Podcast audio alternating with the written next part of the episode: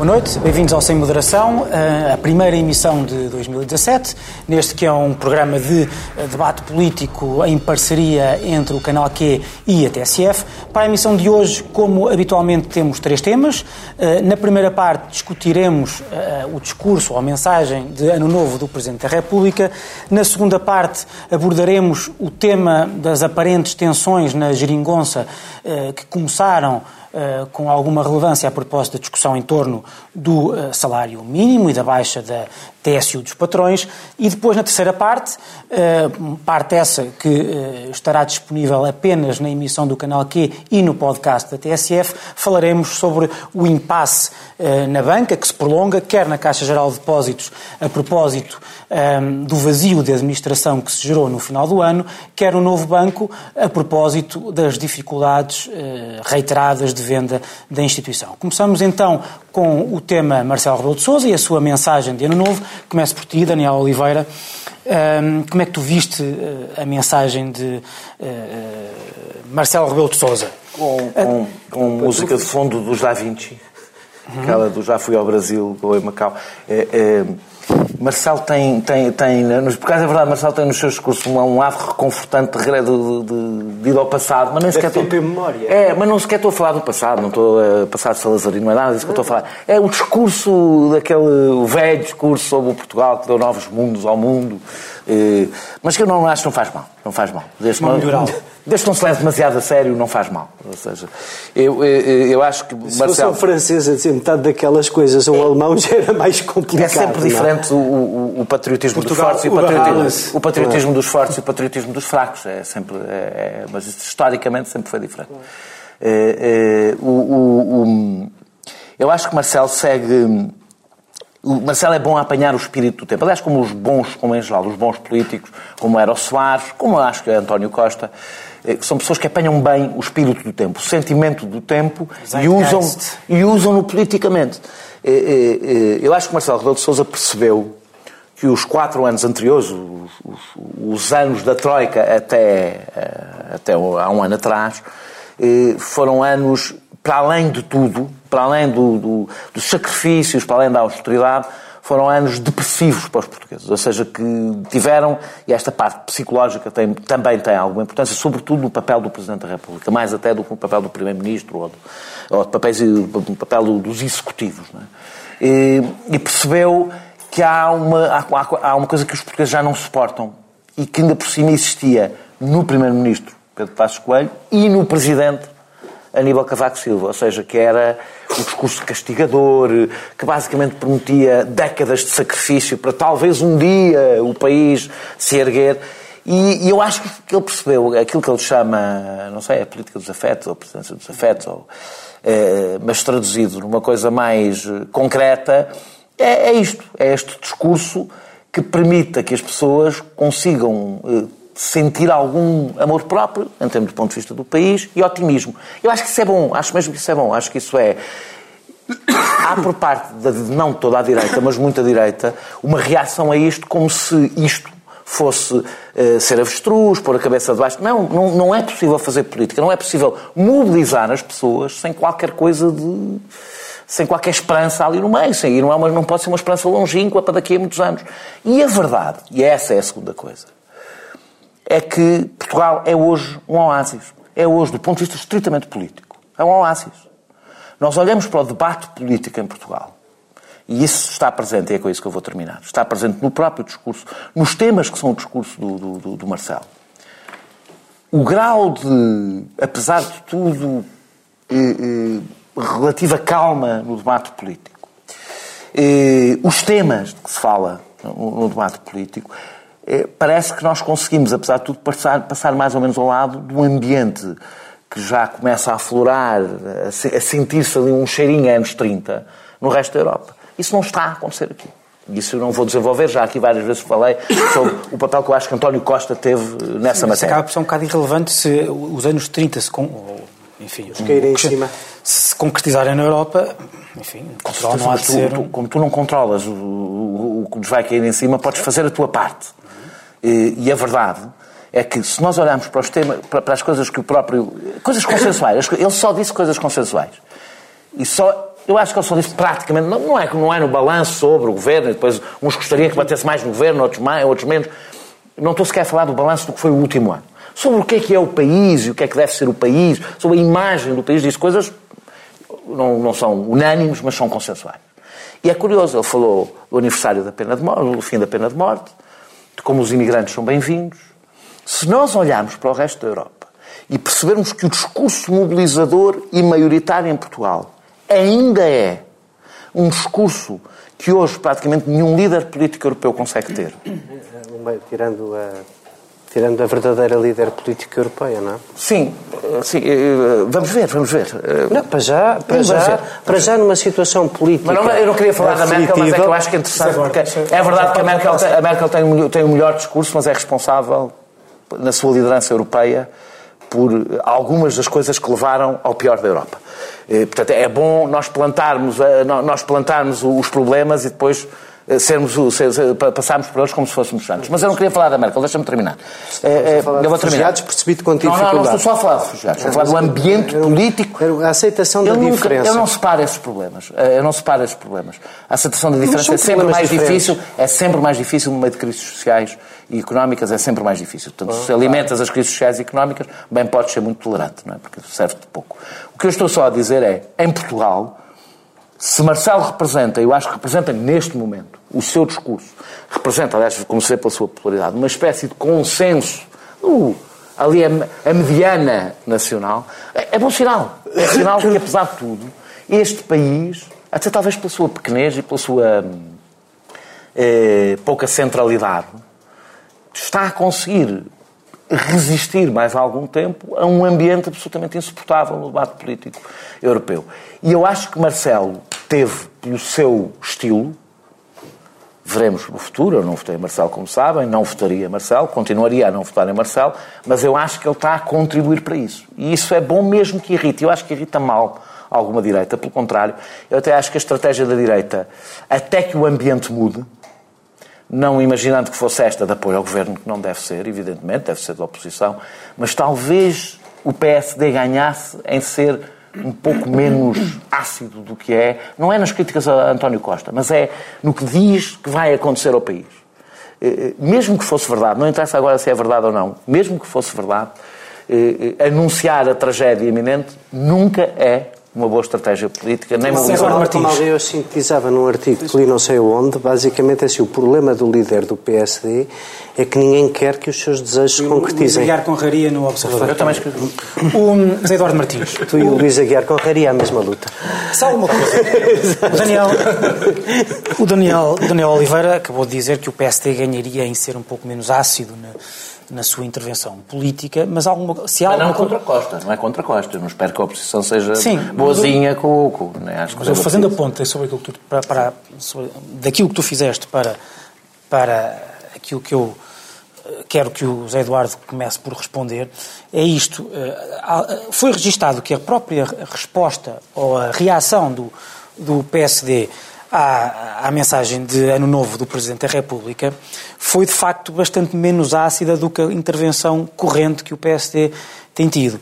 E o que eu te pergunto é: uh, houve alguém que tenha uh, encarado esta mensagem de Ano Novo como um, um banho, um balde de água fria?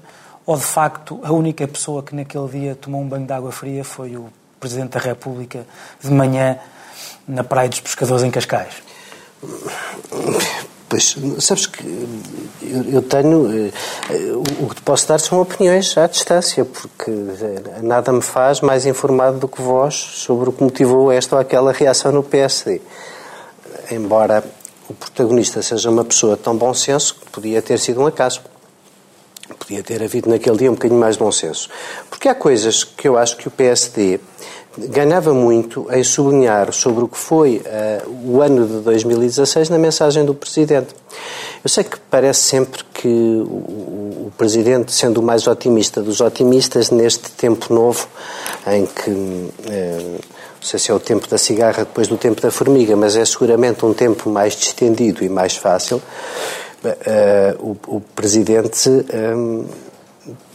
ganha sempre, eh, enfim, qualquer coisa em estar, em, em, como dizia o Daniel, interpretar o espírito do tempo e pôr-se ao lado dele. Mas eu acho que a análise do Presidente na mensagem sobre o que foi o 2016 e o que se espera de 2017 faz sentido para quem está na oposição como o PSD. Faz sentido constatar que, que 2016 a parte sobre 2016 é para passar, é para, enfim, para agradar ao governo e a parte sobre 2017 eu é para agradar à oposição. Parte, mas mas é vamos lá ver uma coisa. Achas que a parte podia ser essa, mas eu até acho que as duas partes podiam agradar à oposição se a oposição quisesse lá estar a fazer uma leitura inteligente. Se a oposição dissesse isto só é possível porque nós fizemos o nosso trabalho. Não, não, não, não. Não, não. O que é que ele caracteriza numa frase o ano 2016, e eu por acaso desta lembro-me que é só uma frase que foi o ano da gestão do imediato, da estabilidade política e do cumprimento das regras financeiras.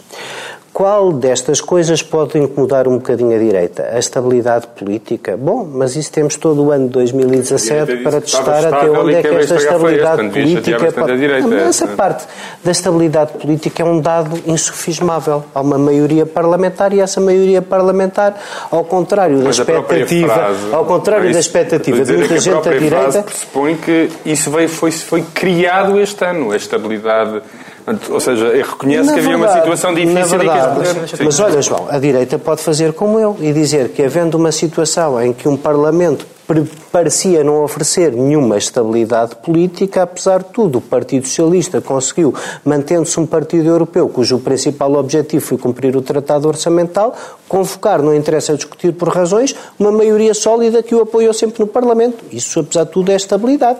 E até é uma estabilidade notável. A de partidos cujos programas não convergem e, no essencial, nem se aproximam, funcionar como maioria política é um, é um momento notável de estabilidade. A segunda é de que houve gestão do imediato. Bem, eu acho que a direita andou o ano inteiro a dizer que tudo o que houve foi gestão do imediato. A terceira é de que houve rigor financeiro. Bom, mas isso quer dizer, uh, presumo que não seja uma coisa que não seja o maior dos fatores de união na dita estabilidade política da maioria. Portanto, para concluir, toda a análise de 2016 podia ser coincidente com a direita. 2017, a mensagem do Presidente é de um Presidente que não leu o orçamento que promulgou. E eu não estou aqui a criticar o Presidente, vocês sabem que é o político que eu mais estimo. Eu votei nele, voltaria a votar, voto as vezes que forem precisas. Tenho imensa pena que ele não tenha sido Presidente do. Eh, Tenho imensa pena que ele não tenha sido presidente do PSD, primeiro-ministro, essas coisas todas. Mas, quer dizer, manifestamente dizer que o ano que vem é o ano em que se exige lidar com a dívida, fazer um programa de crescimento sustentado e estável, quando nós temos um orçamento que prevê uma meta de crescimento de 1,5% na previsão do governo, é um bocadinho as expectativas levadas a sério, as expectativas que o presidente coloca sobre o ano que vem também deviam ser as da oposição, e eu acho que que são manifestamente impossíveis para o governo e permitem ao Presidente, que toda a vida esteve ao lado deste Governo e a quem este Governo não se pode queixar de um pingo de falta de lealdade, solidariedade institucional, uh, uh, permitem um balanço do fim do ano que vem que eu gostava que fosse positivo, mas lá está, eu não sou tão otimista, não acredito que ele esteja para acontecer. João Galamba, aqui há um ano nós estávamos, há um ano precisamente estávamos aqui no programa a discutir uma campanha eleitoral em que a esquerda unida, com os seus três candidatos, acusava Marcelo Rebelo de Sousa de uh, ser um político e até uma pessoa, ter características pessoais que levariam a ser um Presidente da República interventivo, uh, hiperativo e até bastante intriguista, bastante, bastante, mas bastante hiperativo, mas hiperativo num sentido intriguista e que iria sabotar o governo do tempo novo, etc, etc. Aquilo que eu te pergunto é, este, este, uh, esta admiração e apreço e afeição até do, do governo ao presidente uh, Marcelo Rebelo de Sousa uh, mostra que o PS está enfim, a dar o braço a torcer e Marcelo Rebelo de Sousa afinal está a ser aquilo que o PS dizia que ele não ia ser ou achas que há aqui, há aqui ainda indícios de que Marcelo Rebelo de Sousa pode mais tarde ou mais cedo vir a revelar-se aquilo que vocês diziam que ele ia ser? Ou seja, eu vou, então, vou, vou tentar pegar nisto que disse o Zé Eduardo. Porquê é que Marcelo Rebelo de Sousa eh, promulga o orçamento de forma tão rápida, sem ler? Marcelo Rebelo de Sousa, é a minha, a minha interpretação, Marcelo Rebelo de Sousa está a querer colocar todo o ónus da governação e do eventual falhanço do lado do governo. Promulgou, aí, ou seja, quando nesse ele... caso, não, nesse caso concreto não tens razão, porque deixa, a resposta de Marcelo, respondo, Marcelo para ter dito que, já, por acaso, nesse caso não tens razão, porque a justificação que Marcelo deu para a promulgação imediata foi que como é natural, há um trabalho de acompanhamento ideal que já vinha muito de trás e, portanto, ele já conhecia detalhadamente o orçamento e que, como este é um instrumento muito importante para o futuro do país e já não tendo dúvidas e conhecendo detalhadamente o conteúdo, nesse caso, esse exemplo, por acaso, acho que não funciona. Porque, porque ele diz que é muito importante já haver o orçamento aprovado rapidamente para a estabilidade uh, do país e, portanto, quase que diz que, enfim, isto não é uma, um apoio político, não é uma concordância política. E, portanto, Marcelo Rebelo está a saltar fora do barco. E quando diz isto misturado com uh, a segunda parte da sua mensagem, em que diz que uh, vamos ter que crescer muito mais em 2017, não achas que há o risco de Marcelo Rebelo de Sousa, no fundo, uh, estar a mostrar um apoio que é de tal maneira ostensivo que se transforma não um apoio do Presidente ao Governo, mas uma tutela do Presidente uma tutela do governo por parte do Presidente e que, e que em 2017, é que repare-se, em 2017, o PS vai ter muita dificuldade em dizer que, o, que, o, que o, na eventualidade do Presidente da República uh, se virar... Teve dificuldades porque tem uma maioria parlamentar e não é só isso, tem, tem um Presidente da República. um Presidente da República completamente não, solidário. Mas, enfim, eu acho que... A, o que é que falta mais ao PS para isto ser do, só leite e mel? A mensagem falta, do Presidente... Falta, o que faltará a qualquer governo em Portugal. A mensagem do Presidente... É, a mensagem do Presidente, eu acho que espelha de forma perfeita a relação do, do, do Presidente com o, o, governo, mas mediado pelo zeitgeist, como referiram há bocado. Ou seja, o, o, o Presidente terá a relação com o governo que o contexto em cada momento justificar. Eh, e eu acho que esta mensagem, eh, esta mensagem traduz bem o que é o Presidente e a sua relação com o Governo. Porquê? Porque simultaneamente reconhece, e é simpático, aqui discordo do, do, do Zé Eduardo, acho que reconhece méritos do Governo na, na, gestão em 2016 e que coisa correu bem. E, não, e para além desta mensagem, Marcelo tem falado noutros momentos e várias vezes. E, portanto, é reconhecido um, as vezes que tem valorizado a gestão política e financeira do, do, de 2016. Portanto, eu acho que aí há um elogio e ele é genuíno e tem sido feito muitas vezes. Simultaneamente, eh, não se cola ao governo lançando eh, avisos ou desafios para o ano de 2017, mas falo ao mesmo tempo sem, sem agredir o governo, não ataca o governo. Eu, aliás, mas faz não, não, mas é, nem, nem ele, ele, simultaneamente, ele simultaneamente sinaliza a sua simpatia pelo, pelo atual executivo sinalizando o seu distanciamento, mas também sem ofender o governo. Portanto, eu acho que a mensagem do Presidente espalha bem a relação que, o, que este Presidente tem, que eu acho que deve ser uma relação normal do, do, do, do, do Presidente com, ser, com o Executivo. E é normal, porque se comparas, por exemplo, há 10 anos com a mensagem de Cavaco Silva claro. e, a, e, as declarações da morte, a gente disse que havia é, no não, com José Sócrates...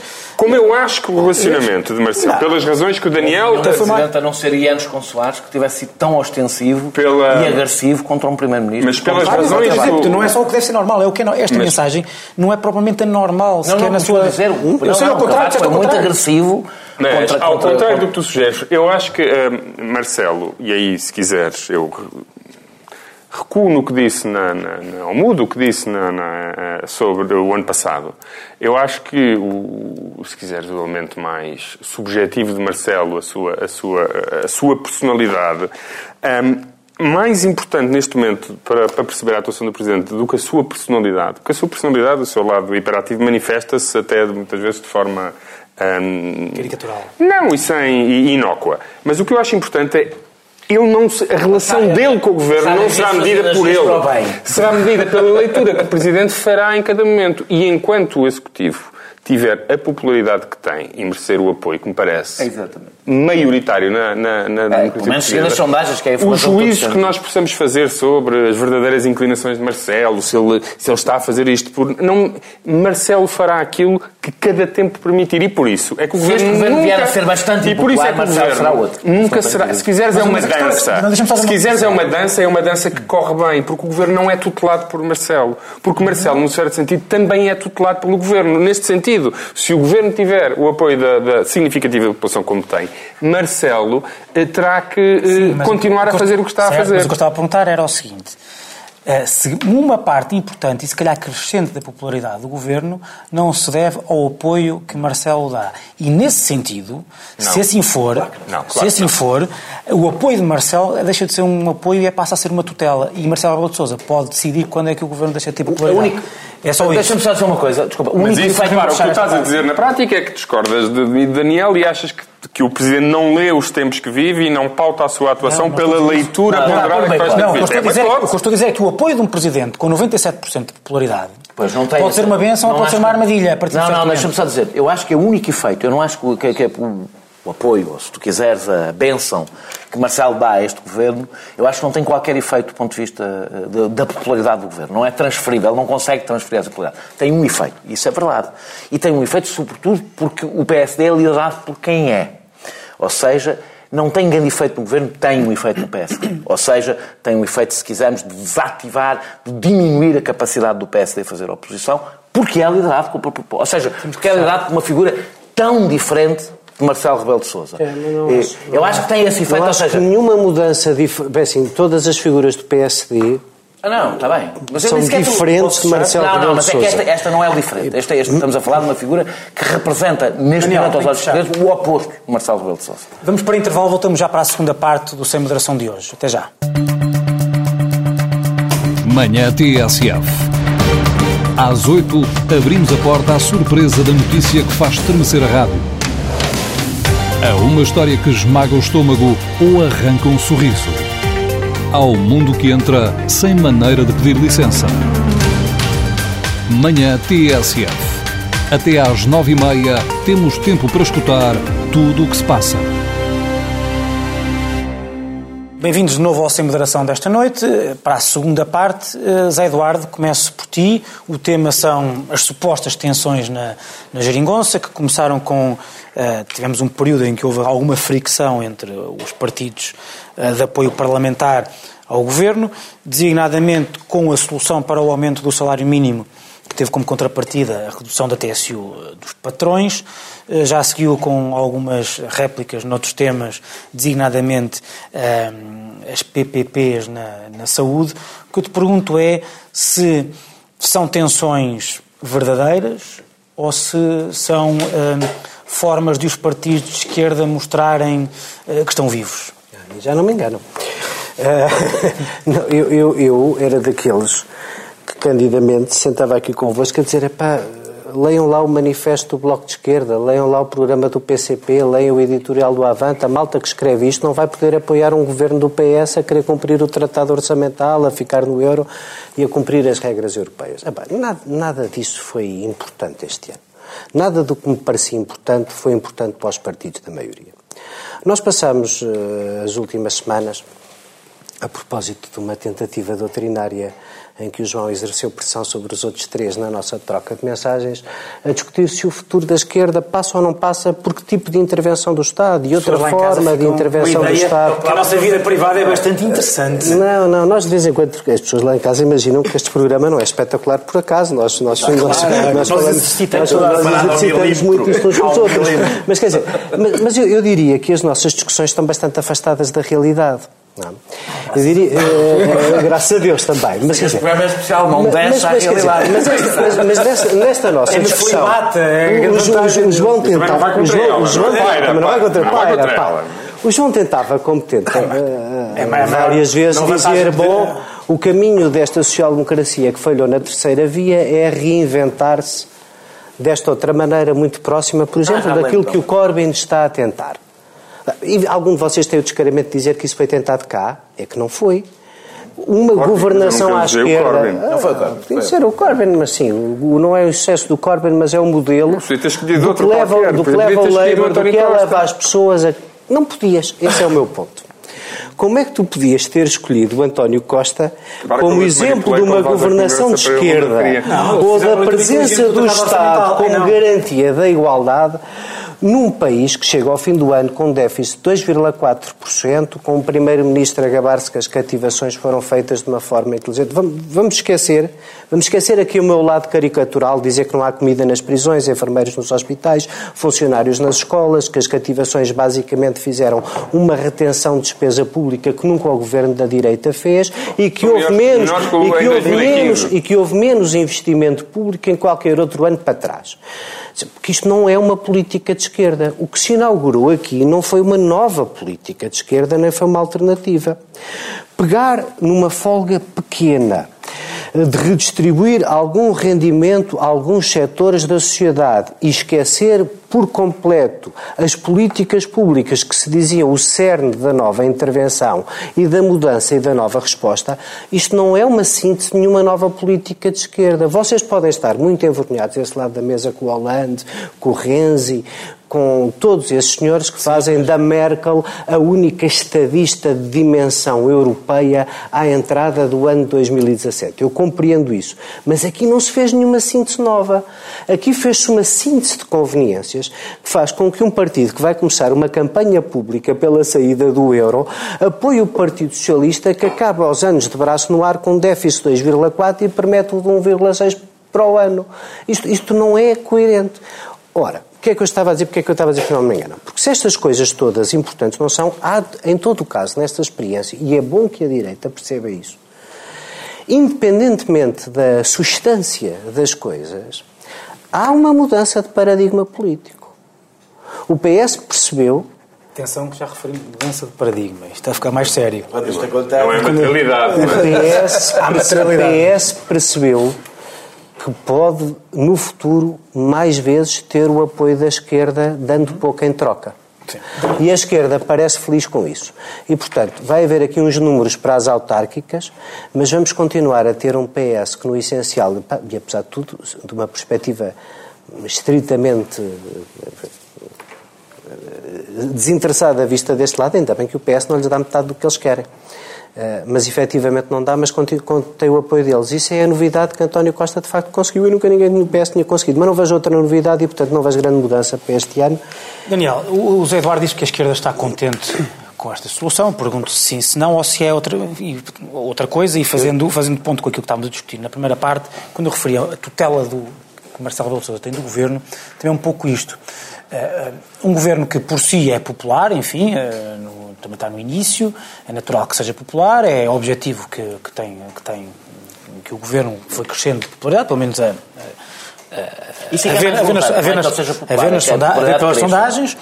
Uh, depois tem um, um presidente que gosta de sublinhar cada vez mais o seu apoio ao, ao governo e eu acho que eu acho que o Presidente tem que sempre manter um certo alinhamento com o Governo, com o governo porque pelo menos um, Governo tão com, com uma, uma, legitimidade tão recente, porque o, Presidente da República tem como papel um dos papéis principais o regular, manter o regular funcionamento das instituições e portanto isso também também uh, uh, faz parte, esse, mostrar esse alinhamento faz parte. O que eu acho é que se calhar há um excesso do que aquilo que nós estamos habituados, porque a solução do Governo é em abstrato pelo menos frágil pelas razões que, yeah, que, que frágil.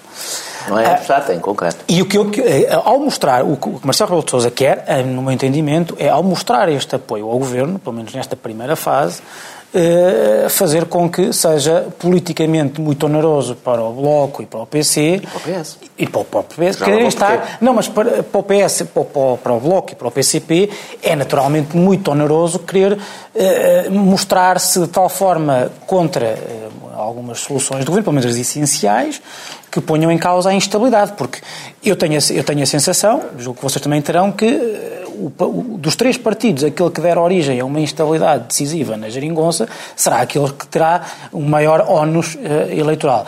É neste sentido é, que eu é acho que se verifica a tutela... percebam quem é, não é? é claro. Nem sempre quem claro, é, é depois claro. quem é... É quem consegue fazer o melhor spin. É basicamente quem consegue fazer o melhor spin. E por isso é que eu acho que também há aqui uma tutela do... do é também nesta, neste, neste aspecto que se manifesta a tutela do, do, do Presidente da República. E, e, bem, na minha opinião, eu, eu, eu, eu já, já, vou. Eu, vou pegar no exemplo que falámos aqui, mas que é um bom exemplo, na minha opinião, que é a história do, do, do, do salário mínimo nacional e da TESIO, contra a qual eu sou contra, contra a solução encontrada pelo Governo. Vou ser rápido a falar disso, mas porque eu acho que isto é importante para perceber Sim, quais são tempo e queremos ouvir sim, quais são os problemas os problemas que, que, que, existem que podem existir eh, em relação à geringonça eh, eh, não faz sentido na minha opinião este acordo, ou seja, esta moeda, não faz sentido haver uma moeda de troca para os empresários, por uma razão muito simples. Em 2007 houve um acordo para, para o aumento do salário mínimo, que não foi cumprido. Não foi, ficou muito longe de ser cumprido. Era suposto em 2014 o salário mínimo ser de 505 eh, eh, euros. Foi congelado o salário mínimo, pelas razões que conhecemos. Até 2014 eh, ficou, ficou congelado, até, até este governo, até pouco antes do governo vir. E, e na altura não foi dada moeda de troca nenhuma aos trabalhadores. Portanto, eu não vejo razão nenhuma para dar, não há nenhuma razão moral para dar uma moeda de troca, ou especial para dar uma moeda de troca por este aumento do salário mínimo. Sou contra porque eu acho que só faz sentido a concertação social substituir-se aos eleitos. Eu acho, eu sou, como tu, parlamentarista. Eu acho que eu não sou, não sou a favor do sistema corporativo, portanto, acho que é melhor fazer coisas com acordo com os parceiros sociais do que não, mas não houve um acordo com os parceiros sociais. Não houve. O CGTP não assinou, portanto não houve. O CGTP é o maior representante dos trabalhadores. a feira de gado, não é? Pronto. Eu, eu, eu vou dizer, eu acho o assunto da feira de gado um pouco interessante. Sim, mas sim, pronto, não, eu percebi o que é que ele quis dizer, não tem, não tem grande problema. Sim, mas eu percebo que está todos. Uh, uh, não houve acordo, e é preciso dizer que a CGTP assinou, não é, podia ser, a CGTP nunca assina, não, assinou o acordo de 2007. O, o, o tal acordo foi assinado por todos. Isso foi um acordo. Isto não foi um acordo. Foi um acordo, foi um acordo entre o governo e as associações patronais. É, é, é, e aí eu não percebo porque é que isso há de sobrepor a uma maioria parlamentar. É, pois eu acho que é um bónus para os salários mais baixos, porque na realidade é, o TSU não foi reduzida em geral, foi reduzida para quem? Para, para os que ficam. Isso é durante um ano. É um bónus para os salários mais baixos. Portanto, basicamente é dizer, vocês pagam menos e nós damos aqui um bónus.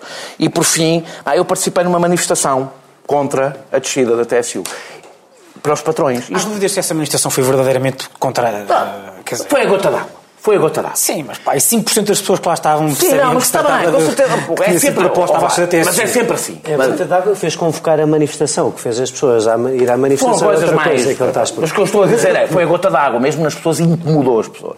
Porque a TSU é uma distribuição de... Até o CDS incomodou, há uma distribu... lembras? Há uma distribuição, é uma, há uma distribuição de sacrifícios. Há uma distribuição de, de, de, de custos. Quando se reduz a, a TSU para os patrões, quer dizer que o custo dos trabalhadores é aumentado. Já o custo proporcional, não é? Eles ficam a pagar. Como é que é? Percentualmente eles ficam a pagar mais. Deixa, Se reduz um e não reduz o outro, eles ficam percentualmente a pagar mais. Há de pagar depois, sem ser percentualmente, ou com a redução, porque tem a ver com, por causa da questão da sustentabilidade da própria segurança social. Se tu reduzes uma fonte de financiamento, vais buscar o dinheiro a algum lado. Provavelmente vais buscar a reforma dos trabalhadores, não agora, mas mais tarde. Eh, eh, e por fim, esta é a coisa que eu sei que o, que o, que o, que o João eh, discorda, eu acho que é uma violação do acordo que foi assinado com os verdes. Eu tive, fui reler o acordo para ver se não me enganava, eu acho que é uma violação do, do, do acordo. E esta é que é a questão central, e com isto eu termino, porque é que eu acho que isto é importante, e, esta mesmo incluindo esta, esta razão. A legitimidade de António Costa resulta dos acordos a legitimidade para governar, isto é a primeira vez que isto acontece. Resulta dos acordos assinados com os partidos à esquerda. não só há uma legitimidade material ou tácita que lhe resulta de ele violar os acordos e não lhe acontecer nada. Sim, é, espera, já, lá vou, é, já lá vou, já lá vou. Já lá vou, vou, desculpa, é, demorei demasiado tempo. Liberdade tácita de... Os acordos já foram feitos a pensar que ele podia fazer isto, mas agora estamos a abusar. Acho que está enganado. Ou seja, estes acordos, porquê? Porque se não fossem os acordos, ao contrário do outro, não é a mesma coisa de governos minoritários, primeiros-ministros que não têm a maioria e chegam a acordo para ter maioria. Não, a legitimidade para governar mantém-se. Mesmo não tenham a maioria, tem que arranjar maioria no Parlamento. Se, não, se fosse um governo minoritário, quem governava era Pedro Passos Coelho. Portanto, a legitimidade repousa totalmente claro. nos acordos assinados com os partidos de esquerda. Portanto, o Partido Socialista não pode ter um comportamento que ignore que a sua, que a legitimidade de António Costa governar depende totalmente dos acordos que fez com os partidos à sua esquerda. Já estás a dizer isso pela quarta vez e eu sei que para ti não é novidade nem nada. Não, estás a sublinhar queres, muito, queres não estás. Porquê é que queres a sublinhar tanto? Eu vou-te dizer-te. Eu acho que há um problema neste momento, por exemplo, as parcerias públicas... Podemos ouvir primeiro As parcerias público-privado têm exatamente o mesmo... A parceria público-privado para Cascais, por exemplo, ao Hospital de Cascais, resulta o mesmo problema. Eu acho que há um problema. Que há um problema que ultrapassa o Partido Socialista. O Ascar Jeringonça é vítima do seu próprio sucesso praticamente tudo já foi conquistado. Praticamente todo, tudo o que estava negociado, tirando algumas coisas. Esgotou-se, no fundo, os acordos esgotaram-se. E há um enorme risco que a partir de agora não há rumo. Não há um rumo comum. Não há um objetivo comum. Ah, e eu acho que é muito importante haver uma renovação ah. de votos. O que significa. Não é coligação negativa. Uma, não, não. Para não ser uma coligação negativa, que não chega, portanto, novas fontes de conflito vão surgir e cada um vai fazendo o cálculo do prejuízo que pode ter ou não ter. E isto vai alimentar pequenos, pequenos conflitos que não farão cair o governo, mas pequenos conflitos que farão mal ao governo. Eh, e é esta maioria. Posso falar também? Posso, sim, vou terminar. terminar. Temos tempo. Obrigado, obrigado por ajudares a moderar. Vou terminar. Vou dizer. Sim, sim. Acho, surgiste, acho só faltava um minuto. Acho fundamental, haver, acho fundamental haver uma renovação de votos com novos objetivos acordados entre os, entre os, partidos e que permitam ser mais fácil governar sem estas fontes de conflito, pequenas fontes de conflito que vão tender a aumentar. João, esta é uma solução que não estava nos acordos à esquerda, e que acho que num deles estava até estava, que era proibido. Que, que, acho que no, no, acordo com os verdes, se não me engano, não. dizia que estava. Diz que não deixa, não deixa, não deixa. Estava escrito preto no branco. E, mas, mas verdadeiramente está no ADN académico, ideológico do ministro Mário Centeno. Que isto até já foi uma solução que foi pensada. Não, não, não estás completamente no... enganado. Não? O, o, sim, estás completamente. O, este, este ah? a descida. Ainda bem. A descida, a descida, a descida. Eh, para já não há nenhuma violação do acordo, porque um acordo é feito num contexto e segundo vários pressupostos. E ah, está... alteração substancial de, não, não, não, não, circunstâncias. Não, não, não, não, há nenhuma alteração Estás de circunstâncias. Daniel, com esta Quando está lá não há nenhuma descida para os patrões, é a medida que constava do programa eleitoral do PS, da descida da TSU, eram as medidas, não tem nada a ver com, num, num contexto de negociação, num contexto de negociação, um, uh, baixar-se a TSU temporariamente para, para reduzir o custo pago pelas empresas pelo aumento do salário mínimo. Não tem mesmo nada a ver. Dizer, como toda a gente sabe, ou quem assinou esse acordo. Não há uma coisa a ver a baixar com a TSU para os Não, não tem. Acho que há uma não tem. Não, oh, Daniel, aquilo pegou-se, partiu-se das medidas do PS e começou-se a dizer esta não, esta não e esta não. Portanto, quando não está lá, é, é aquela medida que tinha sido proposta, portanto, não há nenhuma redução permanente. Isto surge num. E tanto que não há nenhuma violação. E tanto que não há nenhuma violação, quando passado já houve redução da TSU para acomodar parte do, do salário mínimo e nunca ninguém disse isto é uma violação do acordo. Nunca ninguém disse isso. Portanto, eh, eu penso que essa é um. Eu percebo que o Bloco, e é até natural que o Bloco, o PCP e o PF tenham uma posição diferente, eh, uma posição diferente do PS em relação à concertação social. Porquê? Porque a concertação social é uma invenção da social-democracia. O marxismo, marxismo tinha a luta de classes, o revolucionário tinha a luta de classes. É verdade, Daniel? O, o, uma certa esquerda pensa. pensa é preciso que, que, que assinem os dois. Oh, Daniel, Daniel posso acabar? Podes, podes, desculpa. A social-democracia não entende nenhuma superação, nenhuma relação antagónica entre trabalhadores e patrões. O que é que entende? Que são interesses igualmente legítimos, uma parte é mais fraca, deve ser protegida e, portanto, nós protegeremos sempre o trabalho em relação ao capital. Mas não queremos eliminar o capital. Eh, o conflito e a tensão entre capital e trabalho deve ser institucionalizado e deve existir na concertação social. E, portanto, é natural que haja diferenças no modo como o PS valoriza a concertação social e o PCP o Bloco e o. E porquê é que... E, repara, eu, eu, eu também não gosto... É representativa eu também, estás assim, defendes que as subidas do salário mínimo devem uh, ser acompanhadas de reduções... De... Não, não defendo. Concordo com o Daniel quando diz há um risco... legitimidade formal, há uma legitimidade material concordo, do vosso eleitorado que não estava à espera concordo, disto. É não é verdade? Não, isso não concordo contigo. Concordo com o Daniel quando diz, e esse é o principal problema disto, que isto, isto cria um risco de maior uh, incentivo a contratar com o salário mínimo. Ou seja, o salário mínimo é 567 euros, dificilmente alguém pagará 570 ah. uh, ou 572 Tem quando isso paga mais. De pagar 567. Agora, o Ministro do Trabalho e da Segurança Social e o Governo entendeu que um governo do Partido Socialista no atual contexto político e o país ganhariam com um acordo, mesmo que fosse só com as entidades patronais, uh, ganhariam com isso. E, e, pagaram esse preço. Este, portanto, não, não, não tem nada a ver com discussões doutrinárias sobre é, este foi ou não um preço que o governo entendeu importante pagar para ter um acordo com a entidade patronal. Sim, diz assim: ah, mas eu não teve um acordo com os trabalhadores. Tudo bem, mas há uma grande diferença em tu dizeres assim. Não, o cortes de salários não tiveram o acordo de trabalhadores, e as pessoas percebem. É assim, cons conseguimos um aumento histórico do salário mínimo que permitirá atingir 600 euros até ao final da legislatura. E no segundo ano, com uma posição inicial das entidades patronais, ainda assim, um governo que se diz apoiado por comunistas e trotskistas, conseguir um acordo com entidades patronais tem o seu valor. E foi esse cálculo que o governo fez. Eu, em teoria, sou contra, neste caso concreto, percebo e valorizo a existência de um acordo com entidades patronais neste contexto. Vamos para intervalo. Hum, a terceira, parte, que será sobre os vários impasses na banca, hum, é um exclusivo do canal Q e na TSF do seu podcast no site da estação. Até já. Tarde TSF. Às seis, o dia está longe de acabar. Há conversas por fechar sobre o que está na boca do mundo. Há um livro, uma música, um filme que nos desafiam. Há uma voz que nos segura enquanto a noite cai. Tarde TSF. Até às sete e meia, com tempo para escutar tudo o que se passa. Terceira e última parte do Sem Moderação de hoje. Começamos pelo João Galamba. João. Claro, Olá, como... bem-vindo ao programa, quase não tinha aparecido. parte falei para 35 segundos. Não, falaste. Não, mas, falaste, mas, falaste mas, mas pode ser mas desenvolver o tema do novo se quiseres, contrato se quiseres continuar da esquerda exigido pelo Daniel. Uh, temos tema, ah, grande uh, uma espécie de sortido de banca, que é uh, o impasse na Caixa Geral de Depósitos continua, agora com outro. Esse por acaso resolve-se muito facilmente. Queres começar por aí? Houve hoje, houve hoje, hoje dia de, de gravação é, do programa. Cerca de 3 segundos. Uh, uma, uma audição uh, parlamentar do uh, Presidente da Caixa, ou ex-Presidente da Caixa, António Domingos.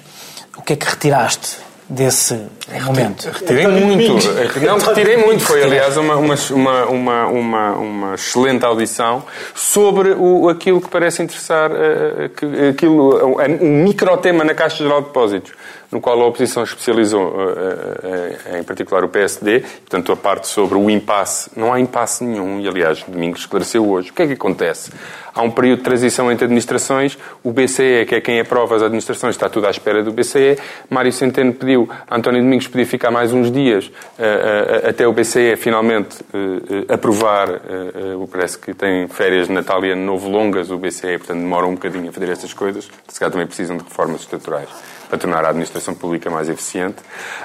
Uh, o Mário Centeno pediu para ficar mais uns tempos. Uh, António Domingos pediu uh, para, para haver uma solução jurídica que acomodasse as suas pretensões. O Gabinete Jurídico do Ministério das Finanças e os advogados consultados disseram que não havia e, portanto, ficamos durante uns dias sem administração. No entanto, é aquilo que importa neste momento na Caixa, que foi sobre isso que falou, o processo de recapitalização está a decorrer com, com normalidade. Foi todo previamente acordado, todos os passos necessários com o BCE e está a ser feito. E, portanto, esperemos que Paulo Macedo e a nova equipa de gestão entre, uh, tão rápido quanto possível. No entanto, não, mas espera aí, que eu, agora a leitura dás mais do que um minuto e trinta. Eu queria falar do que é que foi hoje muito interessante. Só que estava, uh, o tom estava a ser hoje foi muito interessante de final. Porque, uh, António Domingos, até, devo dizer, melhor do que o Governo alguma vez o fez, explicou o que é que se passou, o que é que se passou, o que é que se passou, o que é que se passou, a dizer uma frase, o que é que se passou na, falar, para ser melhor. Explicou o que é que se passou na Caixa no, nos últimos seis meses e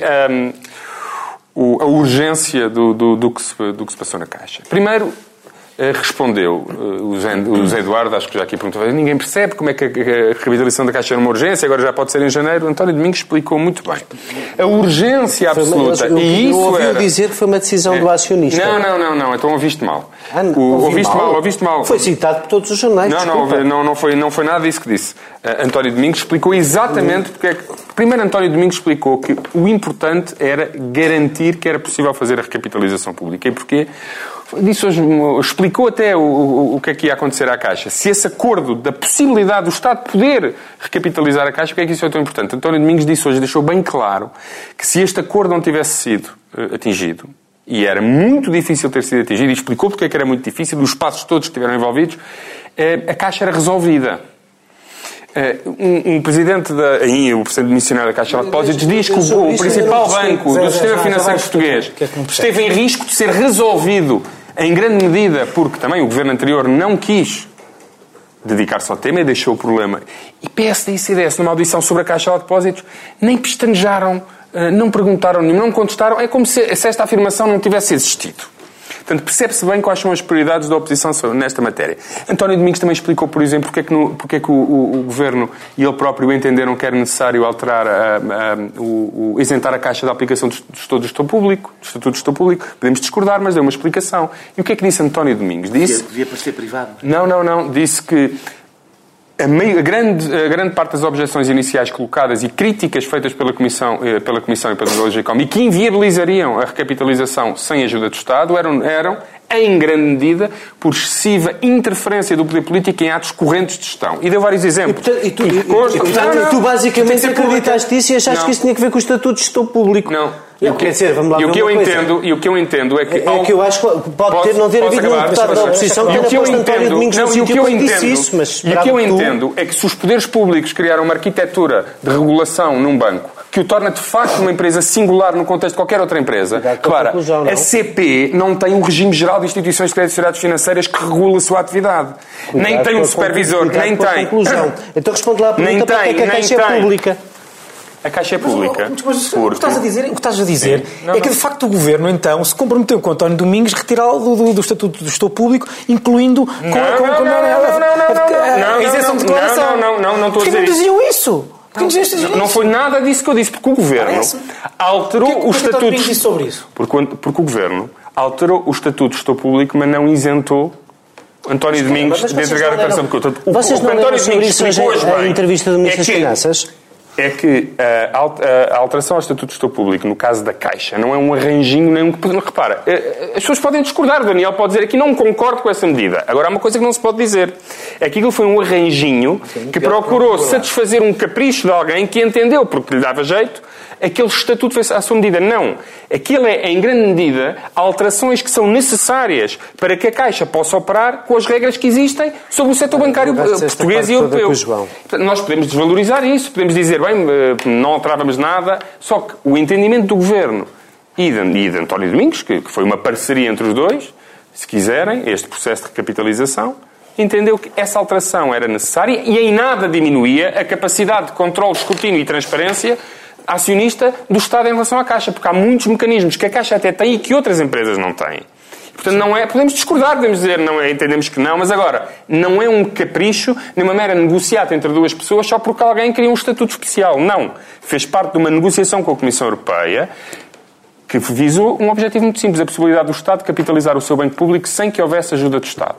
E esse foi um dos elementos. Mas eu não disse aqui que o Estado isentou António Domingos de entregar a declaração de rendimentos e património. Essa continua a fazer parte da lei, mesmo que o Estado tenha cumprido todas as suas obrigações, nomeadamente mas, mas, a alteração mas, do Mas era uma, um dos desiderados que queria com a alteração da lei, não perceberam, foi a lei toda. Negou. Não, não, não, mas o Governo nunca negou.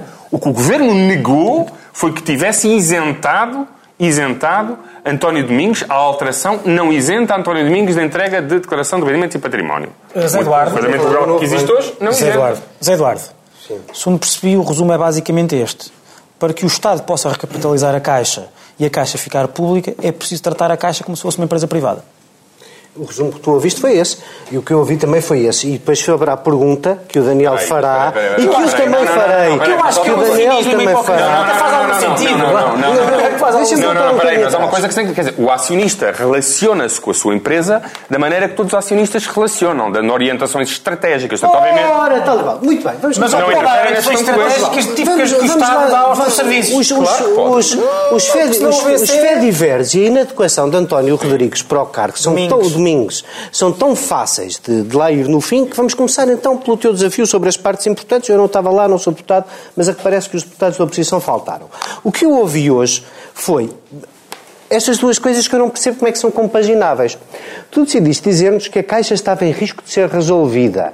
E eu pareceu-me que a, a, a, Assembleia da República ficou hoje a saber, continuamos sem saber muito pouco, porque não há nem comissão de inquérito que se justifica noutros bancos. Quer dizer, nós tínhamos o Banco Público à beira de ser resolvido, mas não se justificava uma comissão de inquérito para perceber, decorre da lei, porque não tem cobertura de capital. Agora explica-me lá, como é que hoje explica a Assembleia da República? Mas com calma, como é que hoje explica a Assembleia da República que, que o grau de imparidades neste banco era equivalente ao dos outros, então tínhamos o sistema todo à beira de ser resolvido. Como é que nós tivemos o Banco Público à beira de ser resolvido e isto não mereceu discussão na Assembleia da República? Como é que nós tivemos o Banco Público à beira de ser resolvido e a auditoria forense que foi pedida e aprovada pela Assembleia não se faz de uma vez por todas? Como é que nós tivemos o Banco Público que eu quero que continue público à beira de ser resolvido e tratamos isto numa audição do Presidente da Caixa que um dia, em passagem, foi explicar ao Parlamento que havia toda essa maravilha do problema da relação do acionista público com o banco público, que levava a que se quisesse ter um estatuto de gestor privado, mas ele apresenta como argumento, citado pelos jornais, pelos vídeos também terão sido desmentidos,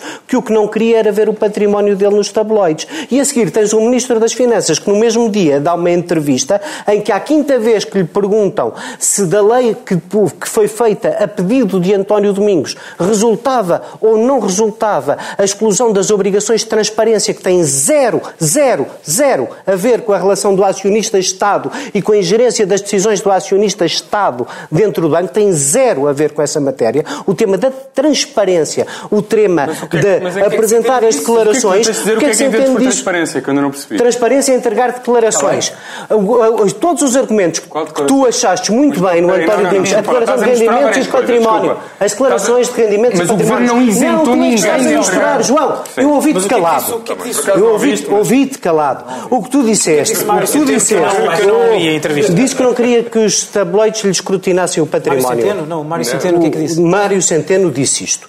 Disse que nós fizemos uma lei que tinha exatamente tudo o que o Sr. Dr. António Domingos fez. Então, mas isso incluía ou não incluía eh, a isenção das obrigações de transparência e depósito da declaração de rendimentos no Tribunal Constitucional? E Mário Centeno diz aquilo que não podia deixar de dizer depois do que disse em 25 de outubro. A 25 de outubro, Mário Centeno disse que não era um lapso e que o entendimento dele da lei era que ele estava isento de entregar as, as suas obrigações de transparência no Tribunal Constitucional. Portanto, isso é inescapável. Nós temos um Ministro das Finanças que estava convencido que tinha feito uma lei que permitia uma coisa e ele próprio depois diz isso, diz, depois houve várias interpretações da lei e as pessoas que estão na Caixa têm que se adaptar, não ao que combinaram comigo, mas àquilo que efetivamente resulta da aplicação da lei, como se fosse uma pena, como se fosse uma chatice, como se fosse uma desgraça haver uma interpretação da lei que obriga aquele homem...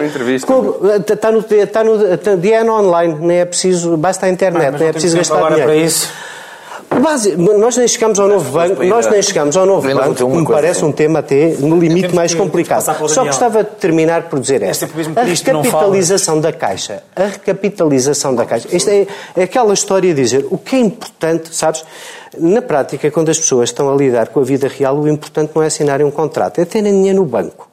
Ter dinheiro no banco. Quer dizer, com os nossos clientes nos escritórios acontece muitas vezes. É muito importante assinar o contrato. Mas a razão pela qual se lida com o tema das garantias contra telefone é que, de facto, preciso concretizar os contratos. Ora, a recapitalização da Caixa, se era vital para um banco que esteve à beira de ser resolvido, porque é que acontece em janeiro e não em dezembro? É por acaso? Não, não peraí, peraí. É que eu tenho de responder a isto. o que é vital é que se não pudesse ser recapitalizado sem garantia de Estado, sem ajuda de Estado, tinha de ser resolvido de acordo com a lei. E, portanto, tu tens é que assegurar primeiro, há ou não a possibilidade de recapitalizar sem ajuda de Estado? Há. Então, isso em si é o mais importante de tudo. Porque se isso não for possível, a, a, o bail-in bail de, de, de, de, dívida sénior e de e dívida júnior torna-se necessário e isso acho que é uma coisa que todos queríamos Nosso evitar. Sénior do programa, Daniel. Ah, isso não sei se gostei dessa. Até porque a diferença em relação ao, ao sénior da direita é pouca, não é? Precisamente por não gostares que eu disse. Uh, uh, um ano. Nesta altura conta muito. uh, eu acho que imaginar que António Domingos aceitaria qualquer tipo de orientação estratégica depois do que vimos nos últimos dois meses é do enorme otimismo. É, é, eu acho que todos, eh, todos os sinais que António Domingos deu é que não aceitaria coisíssima nenhuma. Ou seja... Oh, Daniel, deixa-me só dizer isto. Deixa-me só dizer isto. António Domingos foi escolhido Sim.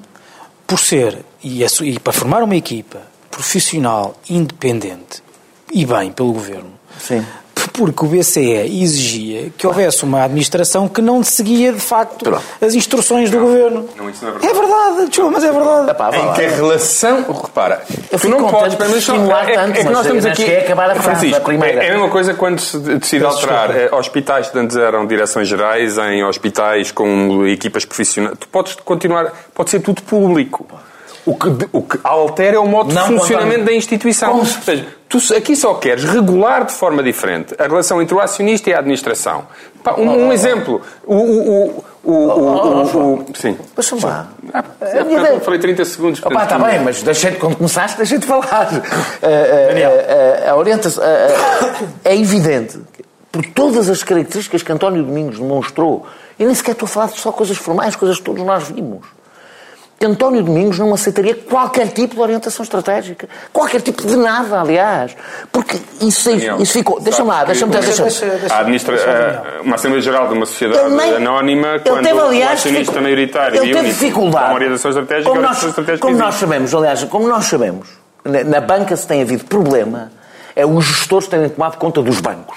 Têm tomado conta dos bancos. Sabe que Isso, não, os gestores têm conta das empresas. Decidem, mas és contra a existência de gestores ou queres não, sou, dos gestores não, sou e do acionista não, sou a, favor, sou a favor de gestores públicos nos bancos públicos. Ponto final, parágrafo. Isso é o quê? Isso é o quê? É alguém que percebe que o seu papel não é igual ao de um banco privado. Acho que acho Tome nas tintas para o que é. Podes enganar o BCS se quiseres sobre isto. Eu quero um gestor de um banco público que se vê a si próprio como um gestor público. Se não se vê a si próprio como um gestor público, como António Domingos deixou bem claro que não era só por causa do BCE. Ele não era um gestor público, ele não queria ser tratado como um bom gestor público, portanto era um mau gestor para a Caixa Geral de Depósitos. Demonstrou, aliás, ter dificuldade em lidar com a lei. Demonstrou ter dificuldade, dificuldade em lidar com críticas no Parlamento. Demonstrou ter dificuldade em, em lidar com aquilo a que ele chamou populismo tabloide. Ou seja, mostrou dificuldade em lidar com qualquer coisa que qualquer pessoa que está numa empresa pública tem obrigatoriamente de lidar. Diga ao BCE o que disser, porque o BCE não cria a realidade. Pode criar regras, não cria a realidade. E um gestor público é um gestor público. É um gestor público. Não, não, mas é que um gestor público é um gestor público e continua como se viu, aliás, António Domingos teve que lidar na sua carreira, numa pouca experiência que teve como gestor público, com coisas que nunca teve que lidar na sua carreira inteira. Porquê? Porque é gestor público, diga o que diga ao BCE. E, portanto, tem um tipo tem um tipo de escrutínio que os outros gestores de empresas privadas não têm. E bem, eu não estou a falar só do escrutínio que a lei manda. Eu não estou sequer só a falar do escrutínio de ter que enviar o, o, as suas declarações. Estou a falar de escrutínio público, político, democrático, que, a que os gestores públicos estão, obrigatoriamente, gostem ou não gostem, estão sujeitos, têm que estar sujeitos porque estão a gerir uma coisa pública. Deixa-me só. A prova que ele criou um estatuto especial, eu não estou a falar do que é que o governo se comprometeu com ele ou não. Agora, ele queria, ele não queria só, o argumento que ele dá falha. Estaria certo se ele não tivesse exigido o que a lei não lhe permitia. Não há nenhum problema pelo BCE, como nós já concluímos, ele ter que entregar as, as declarações, ao tribunal, as, as, declarações de rendimentos e de património ao Tribunal Constitucional. Não há nenhum problema. O BCE não parece ter-se oposto a isso. E, no entanto, é por isso que ele não fica. Não é porque, ou seja... Mas ele apresentou. Sim, ele apresentou. Já se percebeu que o problema não era o dele. O problema era, os, ou não é, já o ser conhecido Sim, agora, era o dos outros. se 15 ou 14 e ficava sem equipa e não podia ficar. Quer dizer que ele se comprometeu, comprometeu-se com aquelas pessoas, um compromisso que para mim, devo dizer, acho difícil de explicar. Difícil de explicar. Acho um compromisso difícil de explicar quando convidas uma equipa para dirigir um banco público. Acho difícil. É, é, mas lá não conheceremos as declarações, se calhar, se conhecêssemos as declarações, descobriríamos as razões para um compromisso tão firme que faz cair uma administração. E termino dizendo que é, a mim o que me parece estranho é, com tudo o que este administrador, o que o António Domingos já demonstrou, com toda esta novela, como é que Mário Centeno pega no telefone, ou faz lá, não sei como, a pedir um favor Há pessoas. queixar dos SMS serem iguais ao Facebook. Não, não assim, que ele não, queria dizer. É assim, eu acho que há um momento em que nós temos relações de lealdade com pessoas. Não interessa agora saber de quem é que foi a responsabilidade. Eu acho que o convite não devia ter sido, com o que eu sei hoje, sobre António Domingos. Não sabia, não sabia antes, não sabia, não é? é? acho que depois de tudo o que vimos, a Mário Centeno achar que pode pedir este favor a António Domingos, um favor, porque era um favor, tratava-se de um favor é demonstra que em dois meses de tareia que Mário Centeno levou, não aprendeu nada. Não aprendeu nada. E isso preocupa-me, porque Porque Mário... ele uma pessoa boazinha, não é? Não, provavelmente, eu, eu, eu nem acho. Eu, é aqui... Que é o que eu escrevi, aliás, é que, uma pessoa, é que ele ou era, ou era azelha, ou era ingênuo, ou era as duas coisas. Eu provavelmente não. acho que ele é as duas coisas, o que é preocupante no Ministro das Finanças. Acho preocupante. Mário Centeno não aprende, mas quem aprende sempre alguma coisa são os telespectadores do canal, do canal Q, designadamente os do Sem Moderação, que podem regressar eh, na próxima quarta-feira para mais uma emissão do programa. Até lá.